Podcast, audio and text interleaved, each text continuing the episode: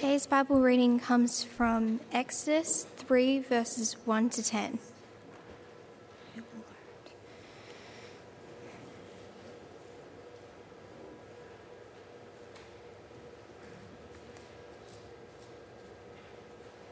Now Moses was tending the flock of Jethro, his father in law, the priest of Midian, and he led the flock to the far side of the wilderness and came to Horeb, the mountain of God.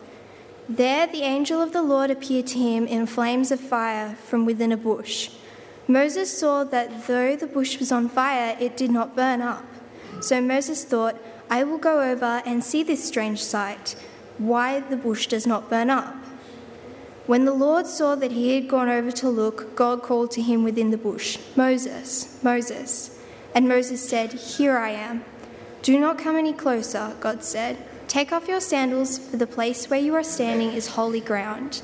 Then he said, I am the God of your father, the God of Abraham, the God of Isaac, and the God of Jacob. At this, Moses hid his face because he was afraid to look at God. The Lord said, I, I have indeed seen the misery of my people in Egypt. I have heard them crying out because of their slave drivers, and I'm concerned about their suffering. So I have come down to rescue them from the hand of the Egyptians and to bring them up out of that land into a good and spacious land, a land flowing with milk and honey, the home of the Canaanites, Hittites, Amorites, Perizzites, Heverites, and Jebusites. And now the cry of the Israelites has reached me, and I have seen the way the Egyptians are oppressing them. So now go, I am sending you to Pharaoh to bring my people, the Israelites, out of Egypt. People who are in slavery today. And that, uh, in a sense, raises an interesting question. Um, what is uh, slavery? What does slavery look like in uh, 2019? And our minds uh, typically go to the. Our minds typically, I have to turn this on. That's what you're saying to me, isn't it? Yes, thumbs up in the back. Often people like me say, Is this thing working? Uh, but we all know it's, is, is this thing working? You know? There we go. Our minds typically go to the transatlantic slave trade, isn't it? Um, you might have read Alex Haley's book Roots. You might have seen the movie 12 Years a Slave. You might have seen other things around that story. And you say to yourself, well, you know, that was done 200 years ago. We were done with that kind of slavery. Um, what is modern slavery? Modern slavery, in the minds of a teenager, is having to clean your bedroom uh, and to keep it clean, you know? Yeah, we have some amens from down in the front row, and, and that's true. Uh, so, most people are surprised um, to think that slavery still exists today.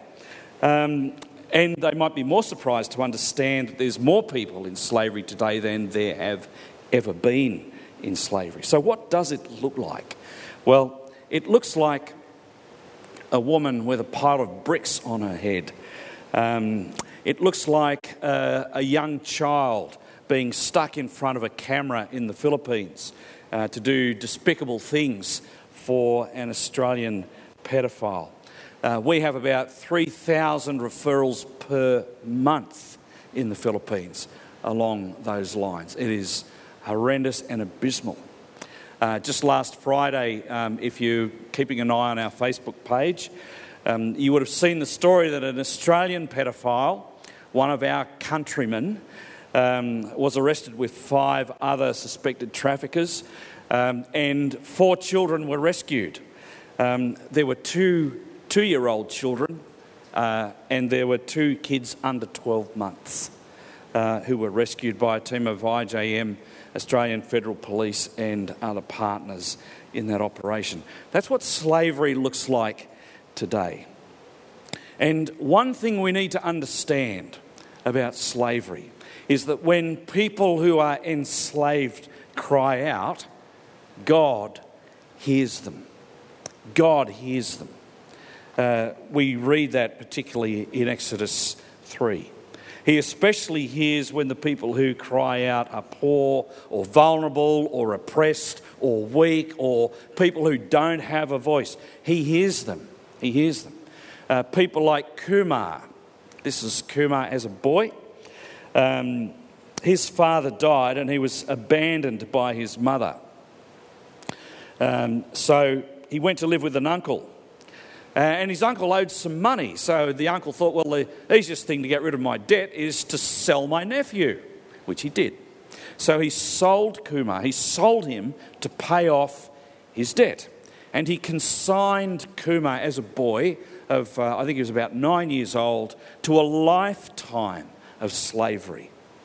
Um, so at seven years of age, I beg your pardon, he became a slave in a brick kiln, back breaking labour. You saw that brief clip in the video that we saw. Um, remember the woman who had the bricks on her head, this shot. Um, you might not have time to count those bricks. There are 16 bricks on her head, and each of those bricks weighs about four kilos.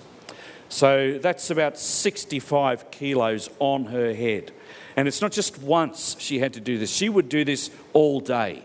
Um, from before the sun came up to after the sunset.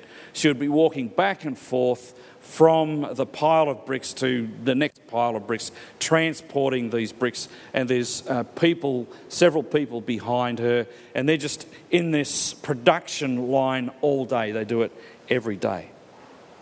And it's hard for us to imagine. So uh, Kumar, as a young boy, he wouldn't have had that many bricks on his head, but he'd be doing other things. He'd be lining them up in the barrows or in the trays or some other part of this operation. Other kids, uh, like our kids, go to school and they play and, uh, and they have some, uh, some leisure time. But Kumar, his life was lived in fear. One false move, and uh, he was mercilessly beaten. Uh, his hands were raw, his body was exhausted and that was his life. But God heard his cry. It's not only Kumar who cries out, it's not only the woman with the bricks on her head, it's not only the four children rescued from the Philippines uh, or in the Philippines uh, in the last couple of days. It turns out that there are 40 million people uh, in slavery today, over 40 million people crying out to God um, as we sit here, as we sit here, there are people uh, dealing with slavery on a daily basis. Um, God hears their cry. He hears every desperate heart. He hears every broken spirit. He hears every single one of them. And the proof of that is in His Word, in our text. Listen to what we read. Verse 7 The Lord said, I have indeed seen the misery of my people in Egypt and I have heard them crying out because of their slave drivers. I'm concerned about their suffering. We worship a God who hears the cries of people entrapped in slavery. And if you have read around in the Bible, you might even remember back in Genesis 4, just who knows how long it was after the creation of the heavens and the earth. But Genesis 4, you have this story with Cain and Abel, and um, Cain murdered his brother, and God heard his blood crying from the ground. He heard the cry even then. In Psalm 10, we read that um, the Lord hears the desire of the afflicted, that He encourages them, that He listens to their cry, that He defends the fatherless and the oppressed. You see, one of our great privileges in International Justice Mission is to bring freedom to those who are crying out for justice, crying out in their slavery. Uh, and that slavery can take many forms. Um, I've talked about the slavery in the Philippines of uh, children in online sexual exploitation. It's a huge problem over there. Um, in India, we've seen uh, visual references to bonded labour, where people are uh, enslaved for their lifetimes and their families, their children's lifetime as well, because the more you work, I mean, in our country, the more we work to pay off our loan, the more the loan gets paid off, right?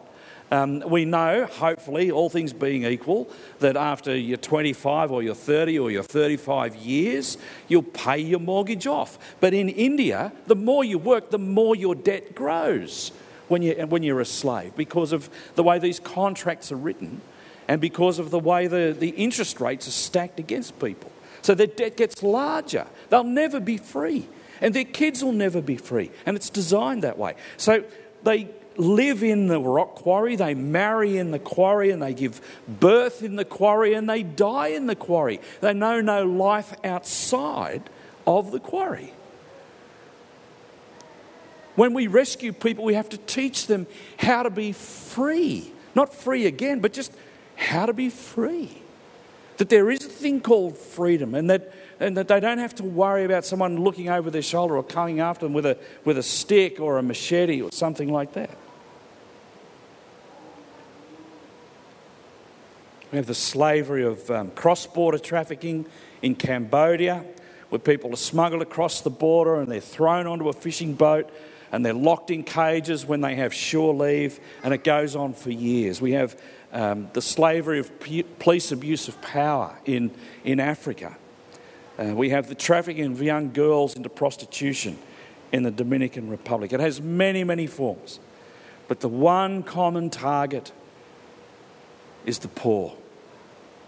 The poor and the vulnerable, because there's no one to defend them, there's no one to speak up for them, there's no one to be with them. Except the God who hears the cry for justice. God hears them every time. IJM is bringing freedom in the name of the God who hears. In the last 20 years, we've rescued about 50,000 people from slavery, such as the forms that I've mentioned before. And how we do that is we, we obviously we rescue them uh, from that slavery. We do that in collaboration with law enforcement. We're not a vigilante group. We don't work uh, beyond or above the law. We work with the law. So we rescue people. We place them in restorative aftercare for as long as that's required. Uh, we restrain the perpetrators by uh, prosecuting that case uh, through the law courts. And we work with governments to repair their broken justice systems. Uh, every country has laws against slavery, uh, but in many countries they don't work well. Um, the system of justice doesn't work well. So we want to work with, with governments and the, the justice systems to ensure that the poor are protected in the future and that the, that the, um, that the cycle is broken. That's the most important thing. So when it comes to, uh, to this kind of slavery, we need to understand that there's good news. That there's, it's not just good news that God hears what's going on, that he hears their cry. It's not just good news that he sees what is happening, as we've read in our text, or, and it's not just good news that he's concerned about slavery. We worship a God who acts. We worship a God who's doing something in the world. That's a great comfort, isn't it? God's not just sort of removed from our existence, stuck away there in some celestial vault and leaving us to our own devices. God is involved in our lives and in our world. That's, that's a wonderfully comforting thing. We worship a God who acts. Have a, have a look at our text again. The Lord said, I have indeed seen the misery of my people in Egypt. I have heard them crying out because of their slave drivers, and I'm concerned about their suffering. So I have come down to rescue them from the hand of the Egyptians. God is involved in our world. And the best way to understand those words, I have come down, is for me to tell you a story about when I was a boy. I grew up in a, um, a little town over the, the range, over the range past Lithgow called Portland. Uh, if you've ever used Portland cement, uh, my dad was uh, the chemist, basically, who did the quality control uh, for uh, that cement works uh, back in the 60s and the 70s. And my dad would walk to work and he'd walk home. It was uh, about two miles, which is, you know, I don't know, what's that, five Ks, something like that. Um, and the first thing he would want to do when he came home would be to sit down and have a cup of tea. Just a cup of tea and a biscuit and a little bit of peace and quiet. So we knew as kids don't disturb dad. Don't disturb dad. Um, we knew we had to stay out of his hair, what hair he had left um, until he'd had a bit of a break. And boy, were we in trouble if Dad had to get out of his chair before he was ready. Okay, you with me? When God sees slavery, When God hears the cry of the oppressed, he's so appalled by it that he, that he gets up and does something about it. Have a look at Psalm 12. Because the poor are plundered and the needy groan, I will now arise, says the Lord. I will protect them from those who malign them. God gets up to end the impunity for those who perpetuate slavery. And the Exodus account um, uh, tells us this. I have come down to rescue them from the hand of the Egyptians. Our God is a God who acts. The God you worship today is a God who's busy in your life and He's busy in your world. And this God has a plan to end slavery. He has a plan to set the captives free. It's a tremendous thing that God is going to do that. Isn't it good that we worship a God who believes in freedom? But the challenge for us is that God's plan to end freedom, and He only has to end slavery, and He only has one plan, um, is also spoken about in Exodus 3. Have a look, verse 9 and 10. And now the cry of the Israelites has reached me, and I have seen the way the Egyptians are oppressing them. So go, I am sending you to Pharaoh to bring my people the Israelites out of Egypt. Moses, I am going to do this, but I'm sending you to do it. So that's, that's God's plan. Those who are in slavery cry out for justice. God hears them, He acts, and His plan is to act through His people. His plan is for them to do something about it. Now, you might say, look, um, hang, hang, on a sec. Uh, this, this call of God to Moses, that's uh, thousands of years ago. It's pretty unique, isn't it? I mean, God was calling Moses, who is the son, uh, the adopted son of Pharaoh, uh, to go into Egypt and set the Israelites, the covenant people of God, free so they could occupy the promised land.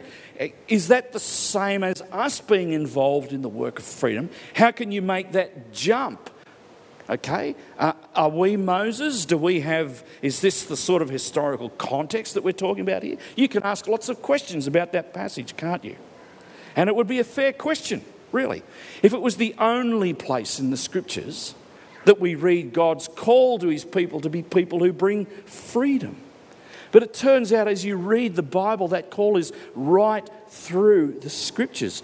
Every major and minor prophet call God's people to speak up for the poor and the oppressed. They call rulers to account when they won't do that.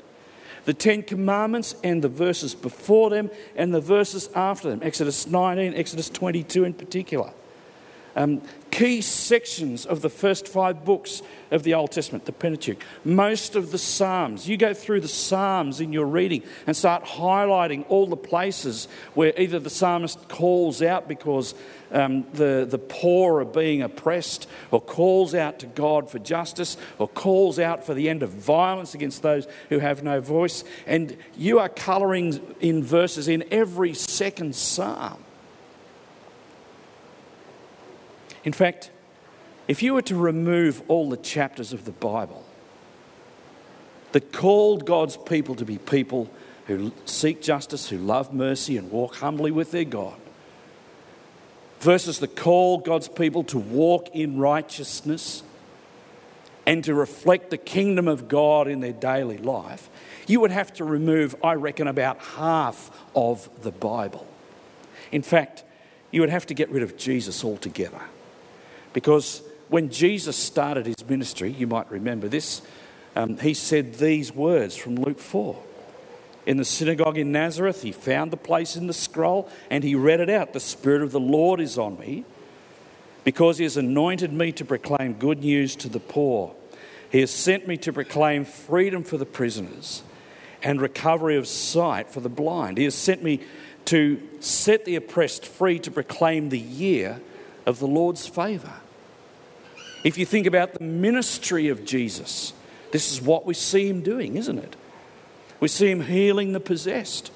We see him accepting the forsaken, Luke chapter 5, restoring the broken, the demon possessed man, Luke chapter 4. We see him forgiving the sinner, the paralyzed man, Luke chapter 5. It just goes on and on that, that his whole ministry is directed toward showing the kingdom of God in the world, that God is a God who acts through his people in the world. And of course, the greatest sign of all has to be his death and resurrection.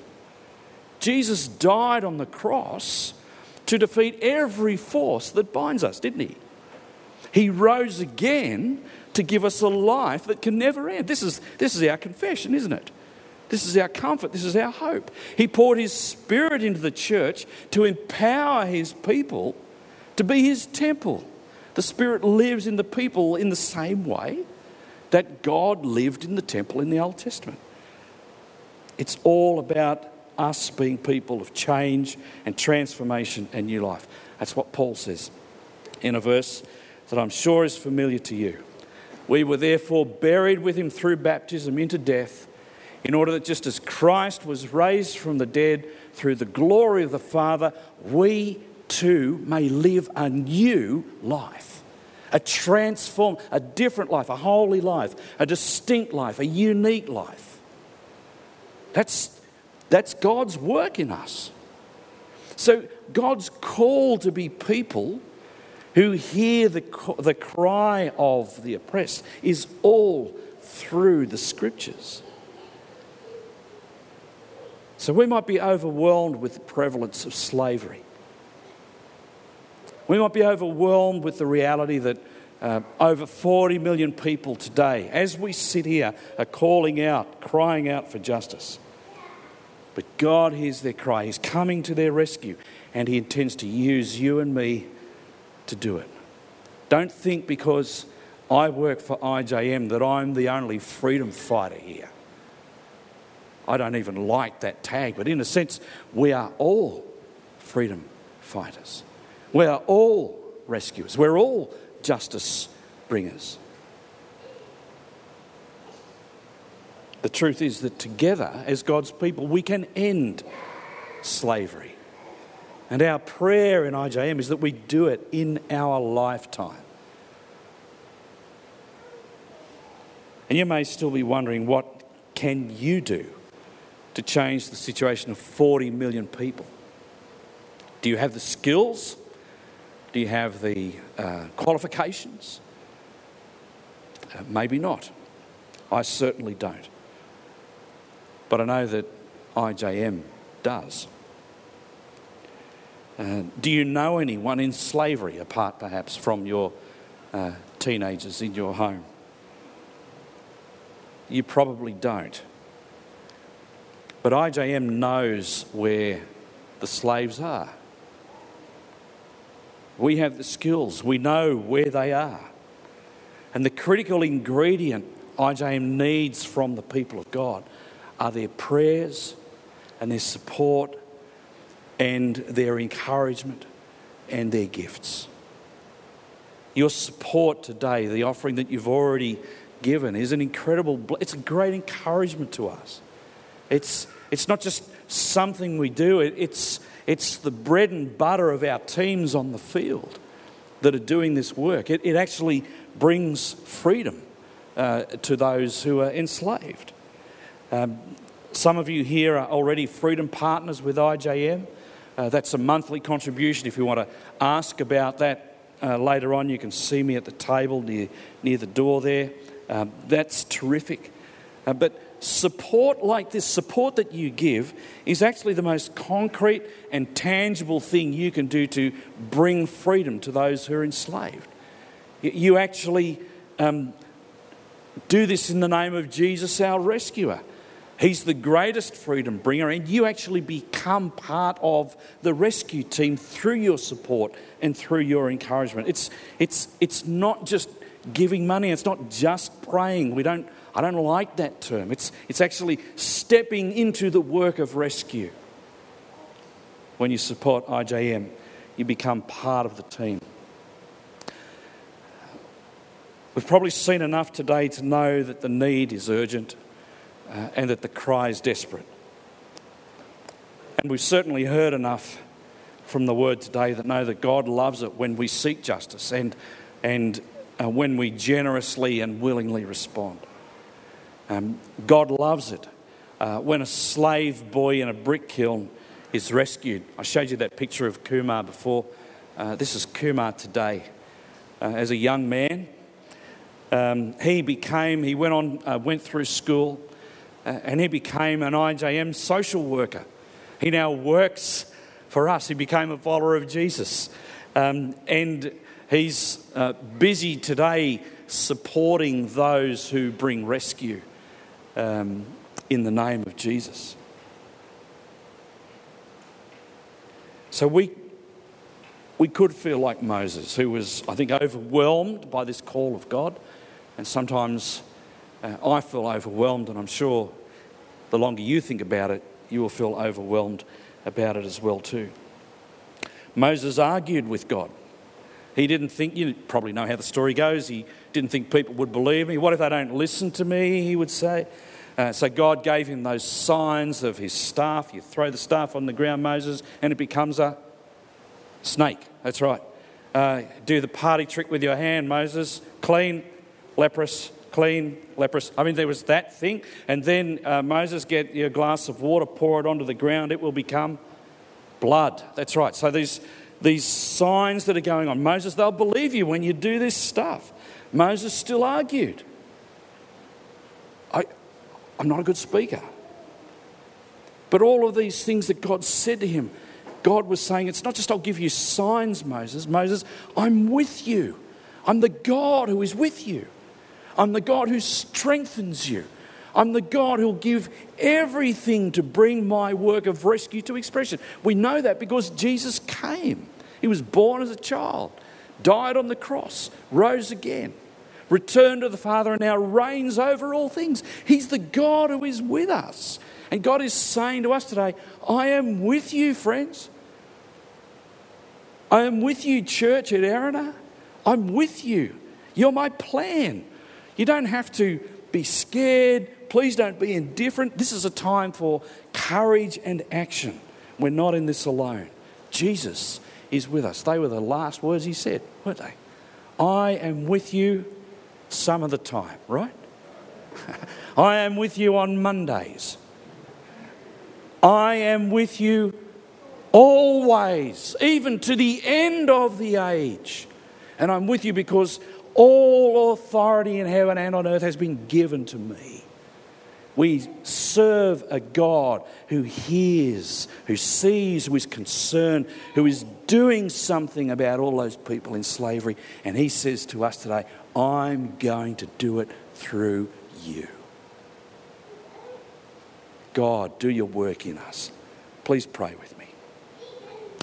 O Lord, as we come to you today, we ask that you continue to do your work of grace and power in us. Put your spirit in our hearts. Clothe us with your armour. Let us hear their cry and step into the darkness to set the captives free. Lord, we thank you for the privilege of hearing your word. We thank you for the work of International Justice Mission. And we thank you that you have put us in this part of the world, in a great country, in the best part of this great country, that we can rise to this challenge and live the character of your people, bringers of rescue, announcers of hope, those who bring freedom, restorers of the broken and those who place their arm around the burdened and the crying and walk together toward your grace and your wholeness to the glory of Jesus. Thank you for this. And we pray in his precious name. Amen.